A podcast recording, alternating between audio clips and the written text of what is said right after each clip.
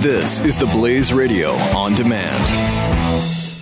Get a Casper mattress and get a great night's sleep. Try it for 100 nights risk free. Go to casper.com slash Glenn and use the promo code Glenn. Get $50 towards the purchase of your mattress. Terms and conditions do apply.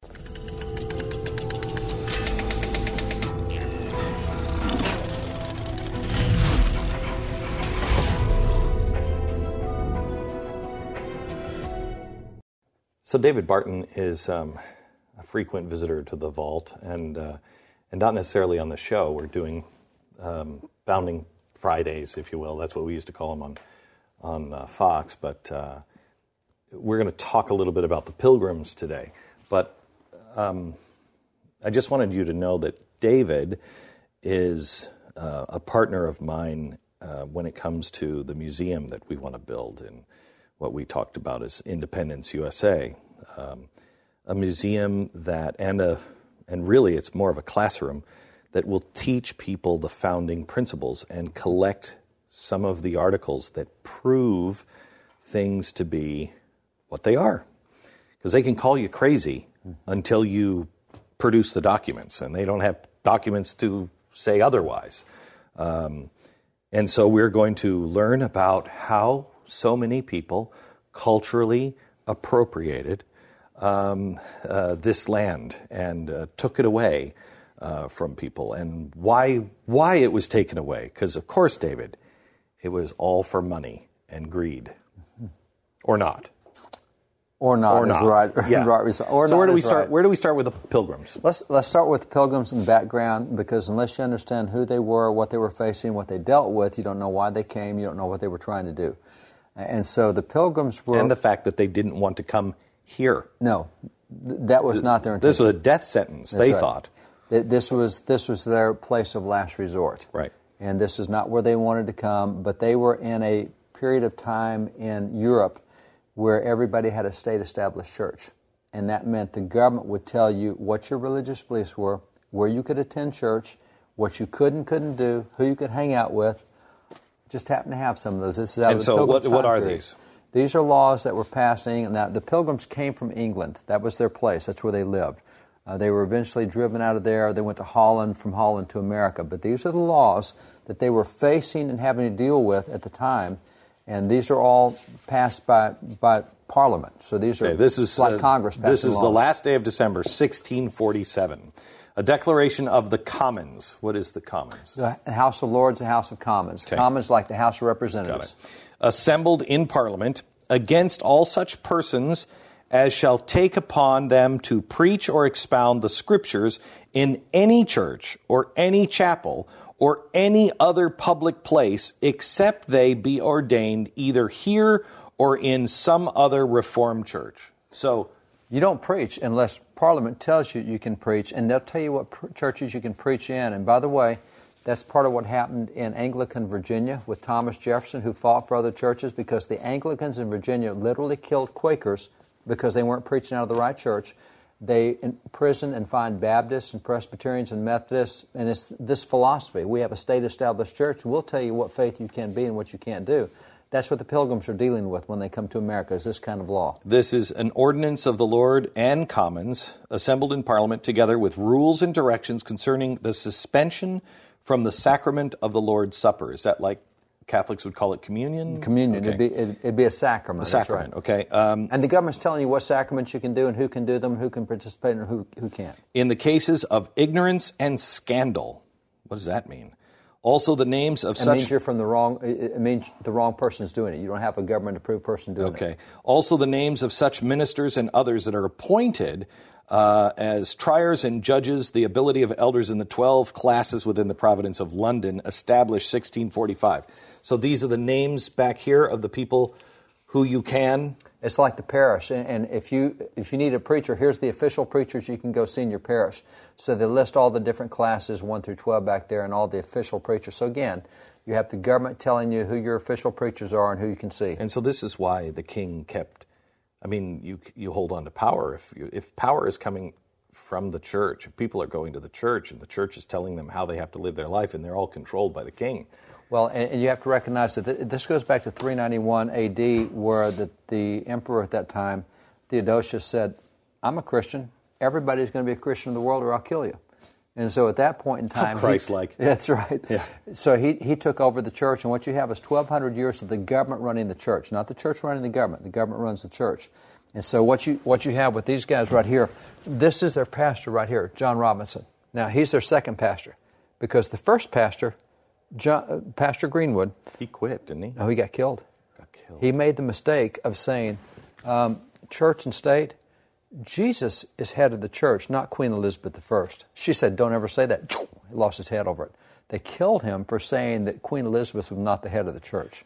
I will tell you, this sounds like something from the 1600s, but in the 1930s, 1933, in Germany, 80% of the Christians voted to say that Jesus Christ was not the head of the Christian church, but Adolf Hitler. That's right. So it's the It's a state established church. Right, it's the same thing. And so these guys, that's, that's why they have their second pastor. And it's interesting, when, when he sent them out, and this was supposed to be two ships coming to America. So they're coming to America. It only one ship made it because he died. He was supposed to be on the second ship, and their pastor died. The second ship never came. So the first ship is the Mayflower that gets here. They lead on the Speedwell, and it gets sabotaged. They go back and they leave on the Mayflower. He told them, he said, when you get to America, do not use the corrupt practices that we've had. He said, you have a chance to start over. You do it right. So when these guys landed in America, interestingly enough, they separated church from state the way God wanted it. And I don't mean a separation church and state the way we talk now. What they did was they had separate elections for church leaders and separate elections for state leaders. So the state was no longer telling you what church you had to go to. The state couldn't punish you for not going to the right Why church. Why did they do that, David? Because they were all the same faith when they came over, weren't they? They were, but they also protected the rights of religious conscience for others because some of them that came over weren't from the Then congregation. how have we lost? Quite honestly, how have we lost that? Because the battle between Christians, and you and I have seen it firsthand in all faiths. Um, the battle between Christians, you're not Christian enough, right. is ins is astounding to me. But it's very understandable, and, and here's why. There are 30 verses in the New Testament that talk about protecting the rights of conscience. That's got to be one of the top subjects in the New Testament. Uh, there, there's four verses that talk about having your public policies to protect the rights of conscience. Only 14% of Christians read the Bible on a daily basis. You're talking only about 5% of Christians that have read, ever read the Bible cover to cover. So How many? 5%. You're about Wow. 5%. So 19 out of 20 have no clue what's in that book. Uh, and that's why people like George Barna, uh, he's the pollster, really focuses on the, the faith believing community. He and I did a book together recently. George points out that of 70 different moral behaviors that they measure, he can find no statistical difference in the behavior of Christians and non Christians on moral issues. They don't know what's in the book. They would. These not- guys knew. and these guys would not consider most of us Christians. Oh, I, I think that's exactly right. Uh, these, now, you have to understand, these guys came out, the, when the government had the church, it limited the use of the Bible. Uh, They killed people for trying to put the Bible in common language. The government did, but then the government ran the church. And so the Anglican church that these guys are dealing with, Henry VIII wanted a divorce, and that's not Bible. And the Pope said, no way. And Henry said, I'll just start my own church, give myself a divorce. That's where the Anglican church came from. So now he's saying you have to attend the Anglican church. These guys, what's interesting is that book right there. And, by the way, that's what you see right here. This here. Now, this painting actually, in, in the rotunda of the Capitol, is 14 feet high. It's 20 feet wide. I'm sorry, David. Where is that? The rotunda of the U.S. Capitol. Amazing. I'm sorry. It sounds to me like there's a blurring of the church and state. Yeah, exactly. Right. See, the difference was church and state not to be run by the same person, but you're never to secularize either one. God's involved in all of it. And so that was their viewpoint, but you don't have the same person running. That actual Bible that is in that picture, we had at the museum That's right. um, here um, last summer. That's right. and uh, it's remarkable Mm-hmm. to see a painting like that and to say, "That's This. that's that one." Well, and that's why I opened this page because that's what they painted. Robert Weir painted this, and when he painted this, and it was it went in like 1831 somewhere in there. He painted it. He painted this so you would know it was the Geneva Bible, because this is the Bible they used. and this Bible, David, was it was treasonous according Oh yeah, to the king. Well, you see the size of this. This is called the world's first pocket Bible. At this size, Big pockets. big pockets. Because the other Bibles are four times as big, and they were always chained to the pulpit of churches. This is the first one you could start hauling with you, and this is what started producing civil liberty and religious liberty. The, the the lasting cultural impact that these guys brought that are positive, and it's not we didn't hijack anybody's culture. They created a new culture and we don't today recognize what they did. Now, you know, we're looking at Thanksgiving, and so that that's fine. And Thanksgiving, they got there. I find their Thanksgiving amazing because they had it after their first winter. They arrived in December. They were trying to go to Virginia. Obviously, God didn't want them to go there because the more they turned the ship south, the harder the winds blew, and it kept blowing them north. They arrived in Massachusetts where there is no government, so they create their own. If they'd been in Virginia, they would have been under the king's government, so now they create their own government. Very providentially, God put them there. But they land in Massachusetts in December of 1620. Mm. Wrong time to come ashore. Oh, you got no houses. that was. Oh, it was tough. And then you got to build houses in that weather, and you got to keep firewood, and you don't have any food. Your food rotted on the way over. Now you got to hunt something. How are you going to hunt in the winter? It's tough.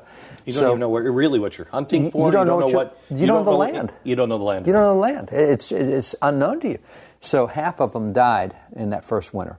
They had 102, and half of those those folks died. How many people died on the way over? Well, uh, they mostly made it on the way over. Okay.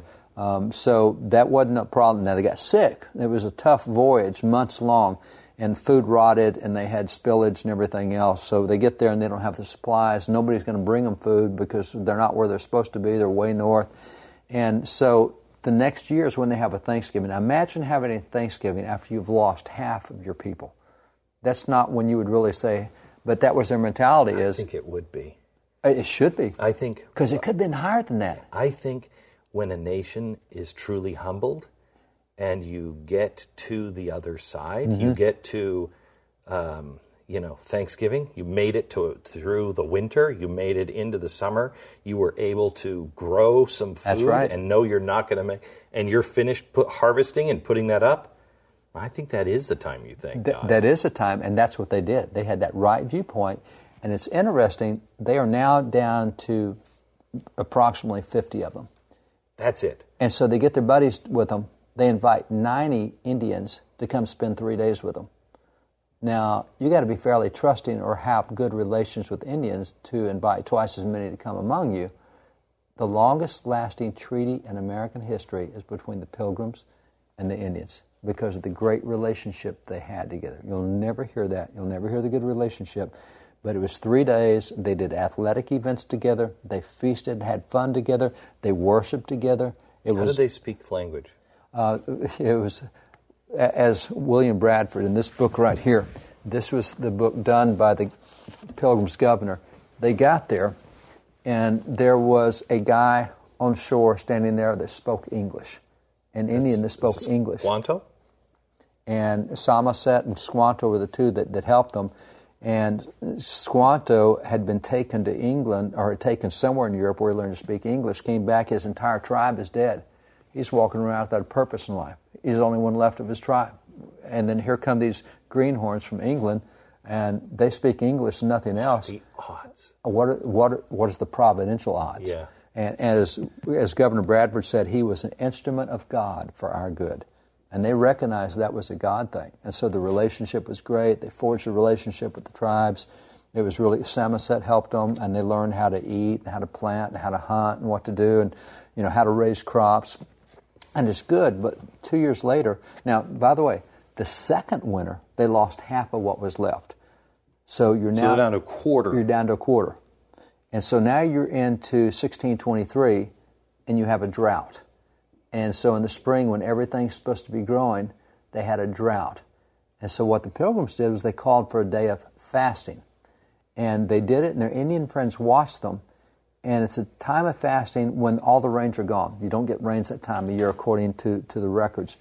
And so the Indians watched as all these clouds gathered in the sky and a gentle rain fell and softened all the ground, and they had a bountiful crop and they had a Thanksgiving.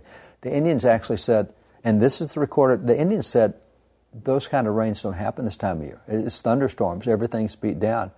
You prayed, you got the right kind of rains. We want to know your God. We've never seen this happen before. And so it was another bonding between them. So uh, over here, you've got four proclamations beside you. They're all by John Hancock. Now, you see, the first one is a day of Thanksgiving. And so that's the Thanksgiving tradition that goes back Massachusetts and across America. We have Thanksgiving. So pull that When one was off. this- when was- that one is 1781. And what time of year? When, when Uh, that is a, the fall time of the year. Now, below it, you have, you can see there all the all the things. And by the way, this also happens to be the time when we've just won the Battle of Yorktown. So this is also a Thanksgiving for independence as well. But we had a Thanksgiving every fall because that's what the Pilgrims did. And so, now see the next one. That's another Thanksgiving by John Hancock. And as it happens, this is 1780 when George Washington's life was saved from Benedict Arnold. And so they've got another time of thanking God. So you have So these- this was not a tradition yet among well, the it was a tradition. It was a tradition. It was. It became an annual tradition. So this is kind of like the Queen's Christmas message? Somewhat. Uh, somewhat. I Yeah. mean, where This, this he was declaring it for a, a thing, but people would have done a Thanksgiving anyway. that they would have done it. And, and it was it was the governors that declared it for the pilgrims. So the governors just kept doing it.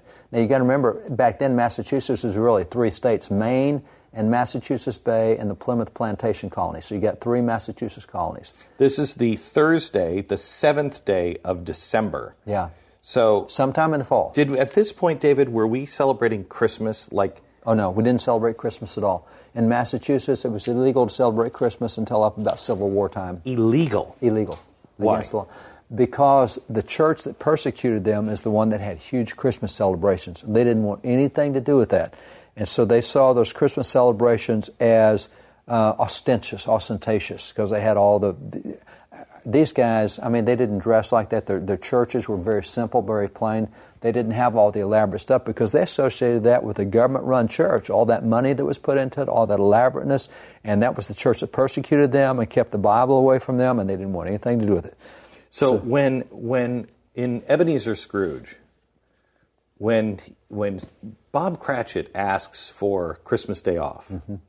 and Scrooge says, "Christmas, having Christmas off." First, I read that as, okay, he's Scrooge, I get it, but then I realized that we didn't celebrate, but England was. England Right? did. So Mm-hmm. And he wasn't really part of the.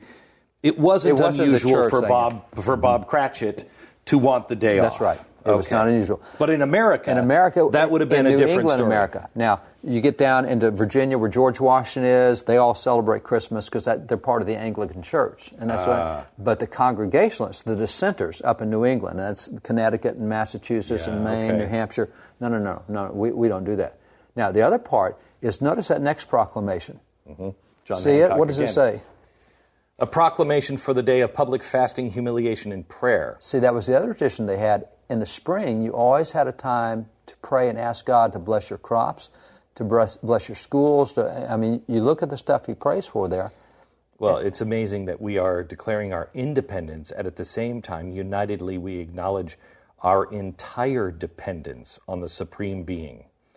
We don't, I mean, this, again, this goes to farmers. This goes to farmers. When, when farmers, farmers know, I can do absolutely everything else, but unless I'm a partner with God, it doesn't work. it doesn't work. And And, the even then, it still doesn't work. Yeah. Now, see the other one? There, there's another one below you. This one? And, and see this? Do you know that to this day, they still have a, a day for an annual fast in New England? It's the 15th of April, but they now call it Patriot Day. They changed the name of it. It used to be the annual day of prayer and fasting.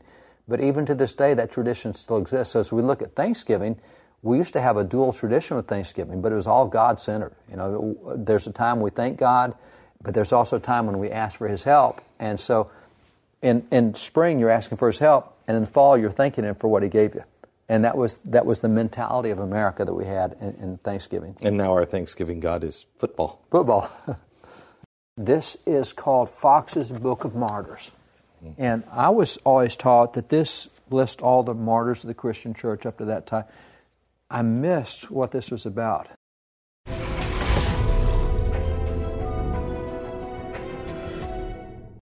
So you get to the pilgrims, and it turns out there's a lot of lasting legacy from these guys we don't think about today.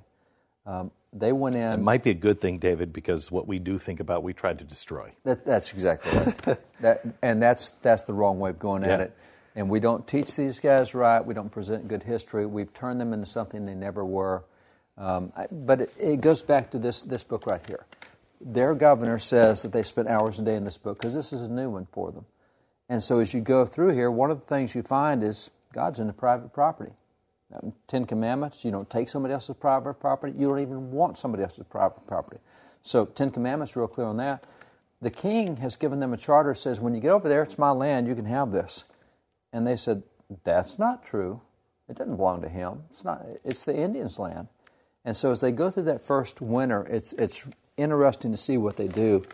Is they actually at one time, as they were starving, they found a kettle of corn, kernels of corn there, and it kept them alive. And so it became a pilgrim tradition. I, I think they got seven or nine kernels a day. That was their ration that they ate kernels of corn. And, and so on other Thanksgivings, they would lay those seven or nine kernels out to remind them of what they had with all the bounty they've got. They got the turkeys. That's all they had? That's all they had. At times, that was all they had. And so they, it's, it's starving. Wow. So, but when it's all over and done, the next year they went to the Indians and said, "Hey, we uh, found this kettle of corn. It, it's not ours. We need to pay somebody for it. Who do, who do we pay?" Now we would say, "Look, I'm so lucky. Look what I found." And they said, "No, no, it's, it's not our property. We need to pay. you. It's got to be yours because it's not ours." And so they're looking to make payment.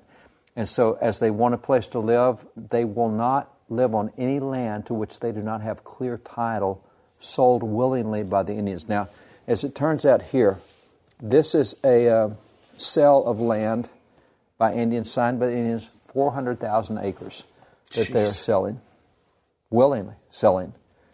And so, Well, the, didn't the Indians. For what year is this from, David? oh, I don't even remember the year. It's early, early, early. Um, didn't the didn't the Native Americans feel um, that they didn't? They didn't have a concept of land ownership like we do. Right, They so use the land. they- you guys are crazy for wanting to buy it. Mm-hmm. The Great Spirit owns the land, which kind of is the Pilgrims. Mm-hmm. And, and see, here's, here's another treaty. This is 7,500 acres that they sold to a number of colonists. And, and same thing. So, where's this deal if they stole all the land from the Indians? They came here to get rich off the Indians. And uh, no, they had great respect for private property, and they wouldn't take anything that wasn't theirs by deed, by title deed. Now, you can say, well, there was a cultural misunderstanding. Indians didn't know what they're doing. Well, it doesn't change the fact that these guys were trying to do the right thing. That they came at it in the right way and said, it's not ours, it's yours. Will you let us? So it's great relations. And, and that's part of why they had great relations. The longest lasting treaty in American history is with these guys. It's, it's this Bible that they kept using that taught them about that. Uh, and, and so there, there's good stuff there. Another thing that was significant out of this Bible that shaped the way that we do things today dealt with this document right here. This is an arrest warrant for a witch. 1691, 1692, the witch trials. It's actually uh, Stephen Sewall. Now, that's one of the judges, and in that witch trial of 1691, 1692, you have 27 people who eventually die as a result. A little time out here, we teach the witch trial in every textbook in America, which we ought to. What we don't teach is that in Europe at the same time, witch trials are going on. 500,000 were put to death in Europe in the witch trials. And the the witch trials. I just read a book on the Salem witch trials, which was fascinating. Mm-hmm. Called um, I think it was just called Witches. Um, and we're still trying to figure out exactly what happened and Yeah. how it happened. It was a very small number of It was a small, people. and it was judges in a certain area. But what's interesting is what we know is the way it came to an end. And there were three people the Reverend John Wise, the Reverend Increase Mather, and layman Thomas Brattle, who went to Governor Phips and said, Phips, look what the Bible says about the way you run trials. There's trials all over the Bible trial of Jesus, trial of Stephen, trial of, of Paul, trial uh, of, of Naboth, uh, trials. And, and they said, you, you're doing it wrong," because the two books that the pilgrims brought with them to America was this book right here, the Bible, which is filled with criminal justice. Matter of fact, Stephen Breyer, who Nobody's going to argue that Stephen Breyer is a religious man on the Supreme Court. He wouldn't even argue that. He's a very secular guy on the Supreme Court. Breyer, in one of his decisions, wrote, he said, Of course, we all know that all the clauses in the due process, and that's the fourth through the eighth amendment, he said, We all know that every clause came out of the Bible. Well, do we mm. really? So I checked his footnote on that. And it goes back to what's called the federal practice and procedure. And if you want to practice federal law, that's the, city. I mean, it's volumes long. Go from here back there somewhere. Volume 30 in Federal Practice and Procedure has nearly 60 pages of how every clause in the Bill of Rights was shaped out of this Geneva Bible. So the right to confront your accuser came out of John 8:12. The right to compel witnesses in your behalf came out of Proverbs 18:17. All, all, these things that we take for granted, these guys went to Governor Phips and said, "You're doing it." Now the other book that, that got them was this one right here. This is called Foxe's Book of Martyrs. And I was always taught that this lists all the martyrs of the Christian church up to that time. I missed what this was about. Um, you see here, for example, here's a, a, picture of them burning someone at the stake, mm-hmm. and this is back in the 1550s. As it turns out, every one of these martyrs was put to death by bad judicial process. So it's not just that they're martyrs, even Jesus, the trial of Jesus violated Roman law, Jewish law, everything else. And so there's a great book out, uh, uh an attorney looks at, at Jesus' trial. Every, it starts with Jesus in, in volume one and goes through these volumes. They're all put to death by bad judicial process. So these guys come to America thinking, oh, wait a minute, look at all the people who have been killed by bad laws, bad judicial process, and look what this says about good process. So they go to Samuel, uh, they go to, to Governor Phips and said, doing this wrong. Phips looked at it and said, You're right. And he called in Judge Sewall and said, You got to stop this. Sewall actually stood up in church and said, I repent for having shed innocent blood. I did not know the Bible, and I've been doing this wrong. Governor Phips then called a colony wide day of humiliation, fasting, and prayer, seeking to avert God's judgment for having shed innocent blood. So the story is not the witch trials. The story is that it wasn't 500,000 like Europe was.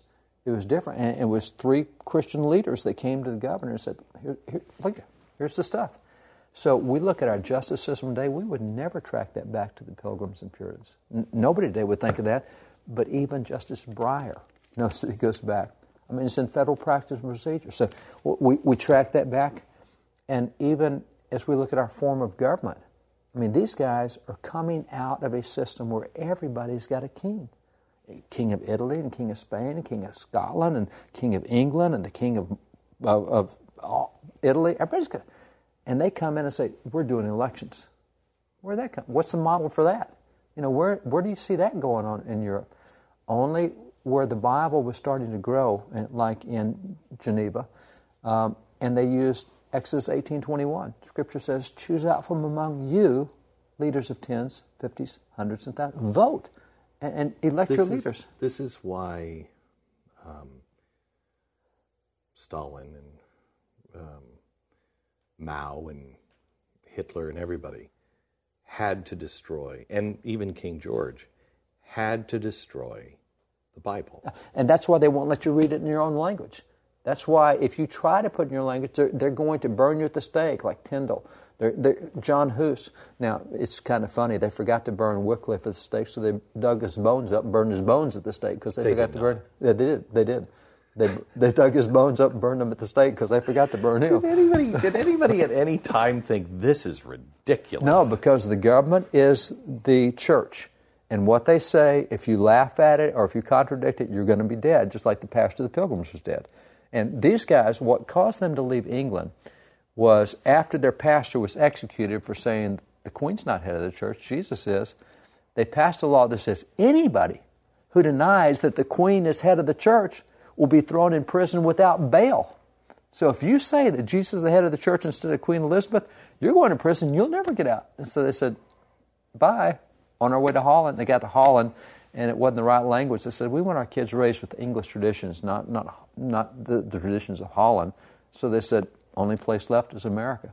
And that's where they were headed. But they were headed to the wrong colony. They were headed to um, the, the Virginia colony, and that didn't, they weren't very religious there, and they didn't do things right there. And Uh, it No, was it was- it was a wrong place to land. Yeah, it God was- blew them to where they went.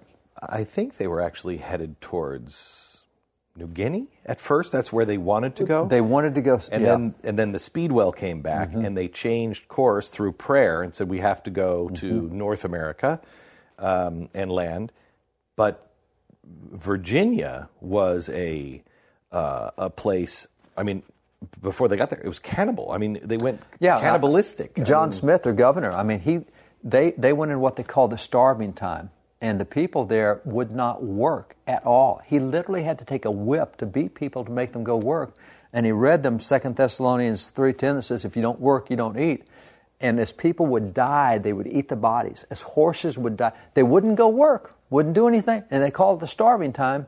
And so these guys are so lazy. And that actually came, it wasn't laziness, was it? It came from the idea of Well, socialism, It- it? it- that was laziness. Early, I mean- That- uh, other people are to bribe for us. Don't expect me to bribe. That, but that's when we first found that, if you would call it socialist back then, That's right. that socialism doesn't work because there are those who will work, and then most everybody else is like, why am I going to work? Go- I get Governor Bradford, free. see, these guys right here, you take these hundred that came, all right?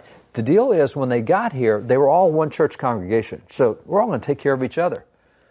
That's pretty good, except you arrived in December and it's really cold and you got to build cabins.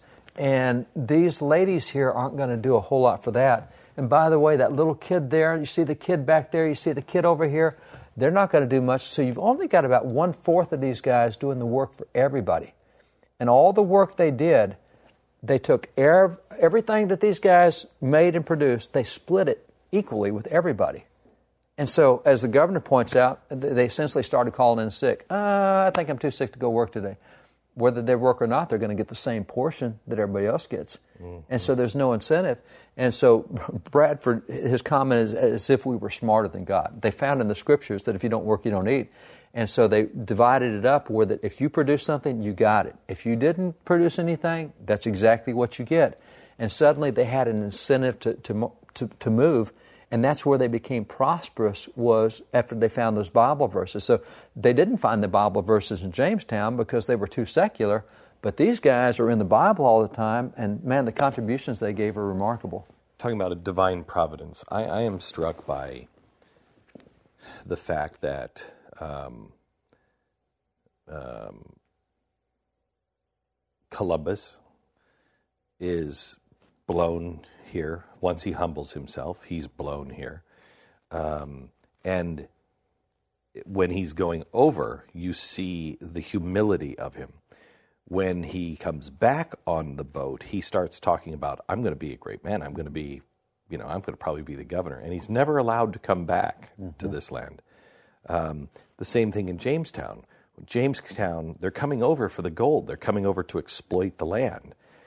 And God kind of corrals them mm-hmm. and keep the Indians actually board them in. Mm-hmm.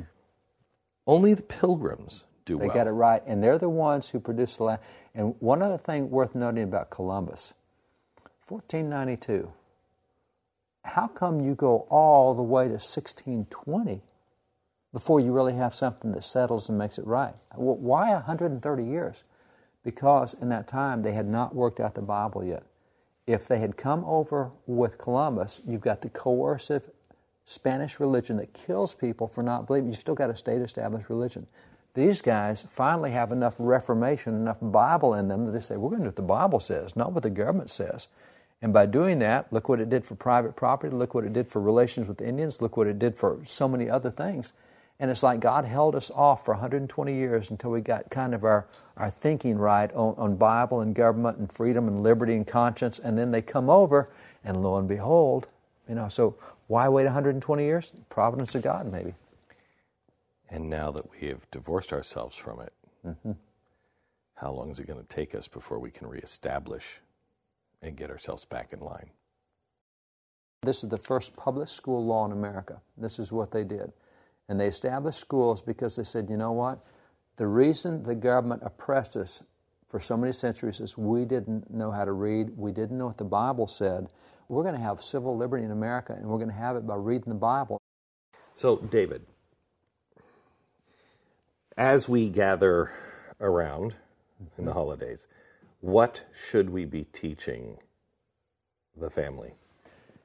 The lasting contributions. What are they that well, we can't forget? You've got the lasting contributions of elected government, of freedom of conscience, of private property protection, and how that how that really creates good neighbors. You've got the justice system that we have that we appreciate in the due process. Uh, we were just talking in the last segment how they started to prosper. This is Adam Smith, Wealth of Nations.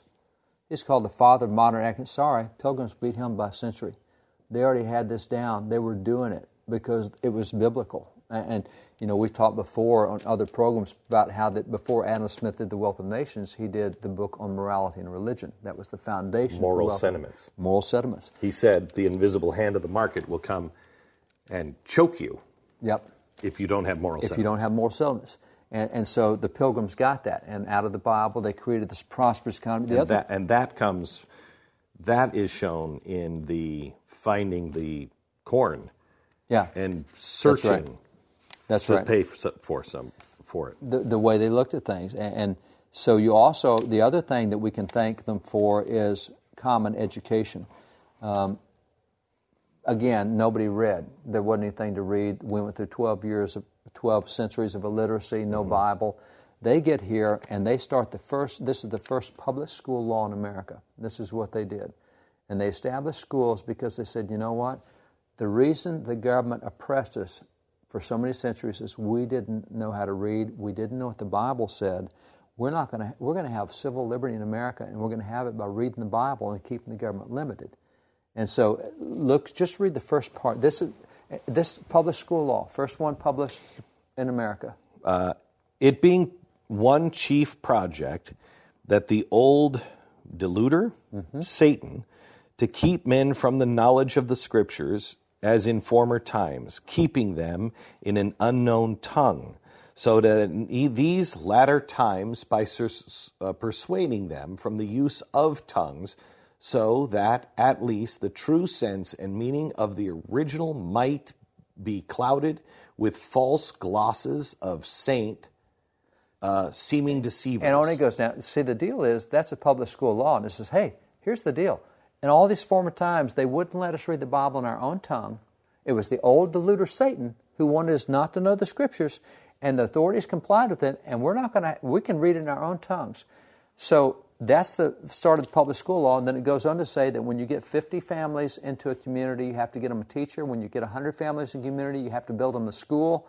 And this is where common school education came from, that everybody gets an education, but significantly, you started with the Bible because that was the book of liberty.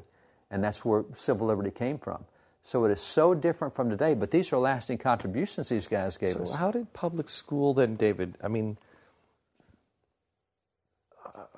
the founders, I thought, were basically homeschooled. Were they? Oh no, there, there, there was about nine different types of schools: Dame schools, Oldfield schools, Cotton schools, Latin schools, homeschool, parochial schools. Uh, there were private schools. There were huge school choice guys. They, they didn't care which way you did it. You just had to achieve certain ends. And throughout all of them, Bible and religious education was common. Um, Benjamin Rush, called the father of public schools under the Constitution, 1790, set forth a dozen reasons we'd never take the Bible out of public schools unanimous Supreme Court decision in 1844. So then, we won't take it out. I mean, it was this. Why then? Why have our schools failed us so when they weren't failing these guys? They weren't failing these guys, but they also see we don't.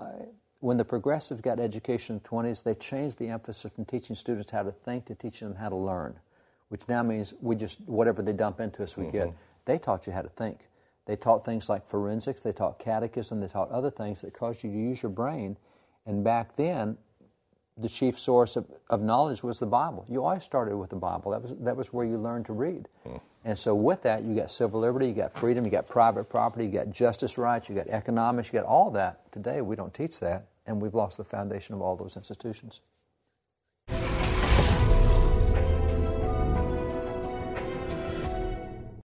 David, on Thanksgiving, this is what it's like at my house. We get up early, um, somebody in the house is stressing over the turkey and over the food, and then people are stressed about everybody coming over or mm-hmm. us, you know, going someplace. And then we eat and we eat and we eat, and then we all pretty much go. Usually, the women are in the kitchen, and the men are all with a belt undone and uh, sleeping in front of the football game. That's the American Thanksgiving. It, there's more to it than that. There used to be. there used to be. I, the the tone that they gave us actually resulted in Thanksgivings across time. But this is cool because this is the first federal Thanksgiving proclamation. George Washington did that. Wow. And I love the way he starts it. Why do we have a Thanksgiving? He says, because it's the duty of all nations to acknowledge the providence of Almighty God, to obey His will, to be grateful for His benefits, and humbly to implore His protection and favor. That's Thanksgiving. Those four things right there. That's Thanksgiving. I found out why we have it on the date we do. Do you even know this? Well, I know that it was set by federal law after Godey's Lady Magazine, Sarah Josepha Hale, Josepha Hale, and all the stuff that she did. Do you know that it was changed again under FDR? I knew it was changed Okay. under FDR. Yes. Do you know why it was changed under FDR? No. It was changed. Um, they moved it to the week that it currently sits during the Depression because of economic pressure. They said the the the businesses of America begged that they add an extra week of Christmas shopping. Oh wow. and that's where Black Friday came from. That's all Depression era. Wow. So we took a glorious day of Thanksgiving and a Thanksgiving weekend, and during the Depression, progressives took it and turned it Into an economics. into an economic thing. Yeah. And, And it- I, it's I don't God know if we've ever recovered from it. Well, it's a God, and that's the thing we can't do on Thanksgiving is whoever we're with, if it's spouses, friends, whatever, go back and recite some of the things, the contributions, lasting contributions that came from those people of faith. Keep it a faith holiday, not a business holiday. Enjoy a game if you want to, but keep God in it. The other thing I'd throw out is these are all old sermons that were preached about the pilgrims and about the legacy they gave. us. We used to do this every year. And so on our website at Wall Builders, we have a section that you can get a sermon and preach a sermon at your church or teach at Sunday school or teach it in adult class or whatever about the legacy of these guys. And it, we're not getting in school, we're getting the opposite in school. But it's a great way to get God back into that holiday and back in our thinking and appreciate the economic system, the justice system, other things we have that came from these guys. who when you go to wallbuilders.com, is it just a sermon or is it a, is No, it a class or in a, what we- uh, an outline to help It's you an outline it for a new sermon. It's all the historical documents. It's a bunch of old sermons. There's dozens of old proclamations. We give you all the resources. You craft one yourself. And we've actually had the chief historian at Plymouth, Massachusetts, the Pilgrim's Place, who is himself a pastor, give an outline for a great Thanksgiving sermon. Can dads do this too? Dads can do it, and and that's a great idea. Do it around the, the table. Yeah, go to, go to that, and you'll see a link there, a little banner that says, you know, a Christmas sermon, or a Thanksgiving sermon. And yeah, that'd be great. Do it, dads around the table. That's a great idea. I am grateful, David, for you. I am grateful for my family. I am grateful for all the things we've experienced. I'm grateful for all the tough times that we have had, even together. Mm-hmm. I'm grateful for this last year that was really tough because I know it's going to make us all better, better people. Will you close us on a prayer for Thanksgiving? Yeah. Father, thank you for your kindness, your providential hand, the way you watch over us in ways that we don't even recognize or think of. Father, your loving kindness is new every morning and refreshes us. And as we're at this time of year, cause us to turn our thoughts back to you. Cause our eyes to be open to recognize you in ways we've never seen you before. And just let appreciation well up in us and let us communicate it to those around us. And we thank you for the blessings you've given us, Father. We look for many more. I ask this in Jesus' name, Father. Amen. The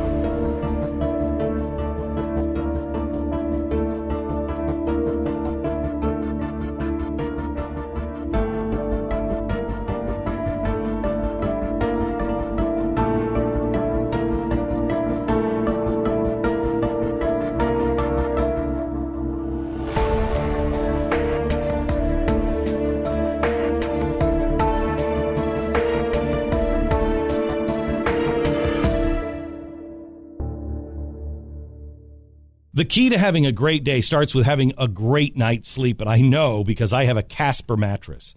The Casper mattress was invented with two high tech foams that give you all of the support that you need and guarantee that you get the best night's sleep ever. Time magazine named Casper mattress one of the best inventions of 2015. Casper ships for free in a box so small you won't believe it holds the actual mattress, making it simple to get from your front door to your bedroom. And you try it for 100 nights risk free. They'll come and pick it up if you don't love it as much as I love mine, and they'll refund every single dime. Once you try it, you're never going to want to sleep on anything else. Having a great day by having a great night's sleep. Casper.com slash Glenn. Use the promo code Glenn. $50 off the purchase of your mattress at Casper.com slash Glenn. The promo code is Glenn. Don't forget, $50 off the purchase of your mattress. Casper.com slash Glenn. Terms and conditions do apply.